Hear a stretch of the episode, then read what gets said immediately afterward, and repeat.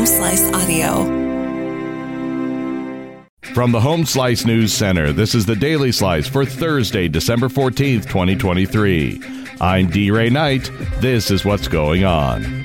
Two male juveniles attempted to steal a car in the parking lot of the Red Lobster at 120 Disk Drive. They had reportedly assaulted two people while trying to get access to the car and then tried to run from the scene. One suspect was held by an employee of the business, while the other fled. Police caught the other suspect on North Maple Avenue.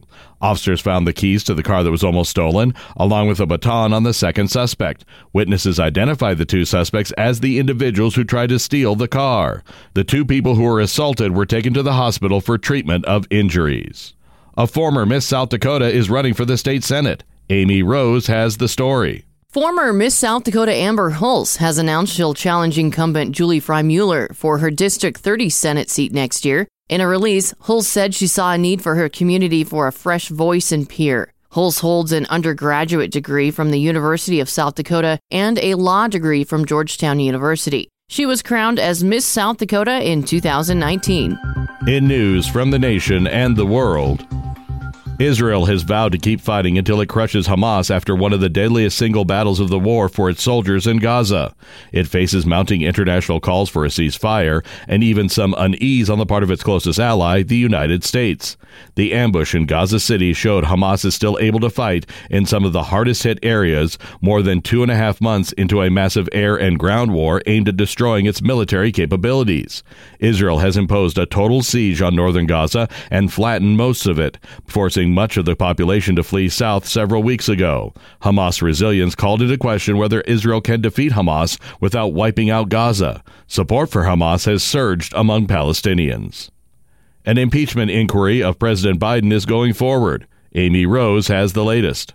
The House has authorized the impeachment inquiry into President Joe Biden. Every Republican rallied behind the politically charged process, despite lingering concerns among some in the party that the investigation has yet to produce evidence of misconduct by the president. Their investigation has raised ethical questions, but no evidence has emerged that Biden acted corruptly or accepted bribes in his current role or previous office as vice president. House Speaker Mike Johnson and his leadership team have been facing growing pressure to show progress in what has become a nearly year long probe centered around the business dealings of Biden's family members. Biden called the effort a baseless political stunt. Relatively few Americans are excited about a potential rematch of the 2020 election between President Joe Biden and Donald Trump.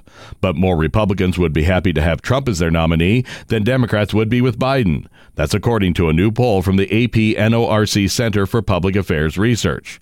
I find it sad for our country that that's our best choices, said one person polled, while another added, This is probably the most uniquely horrible choice I've had in my life.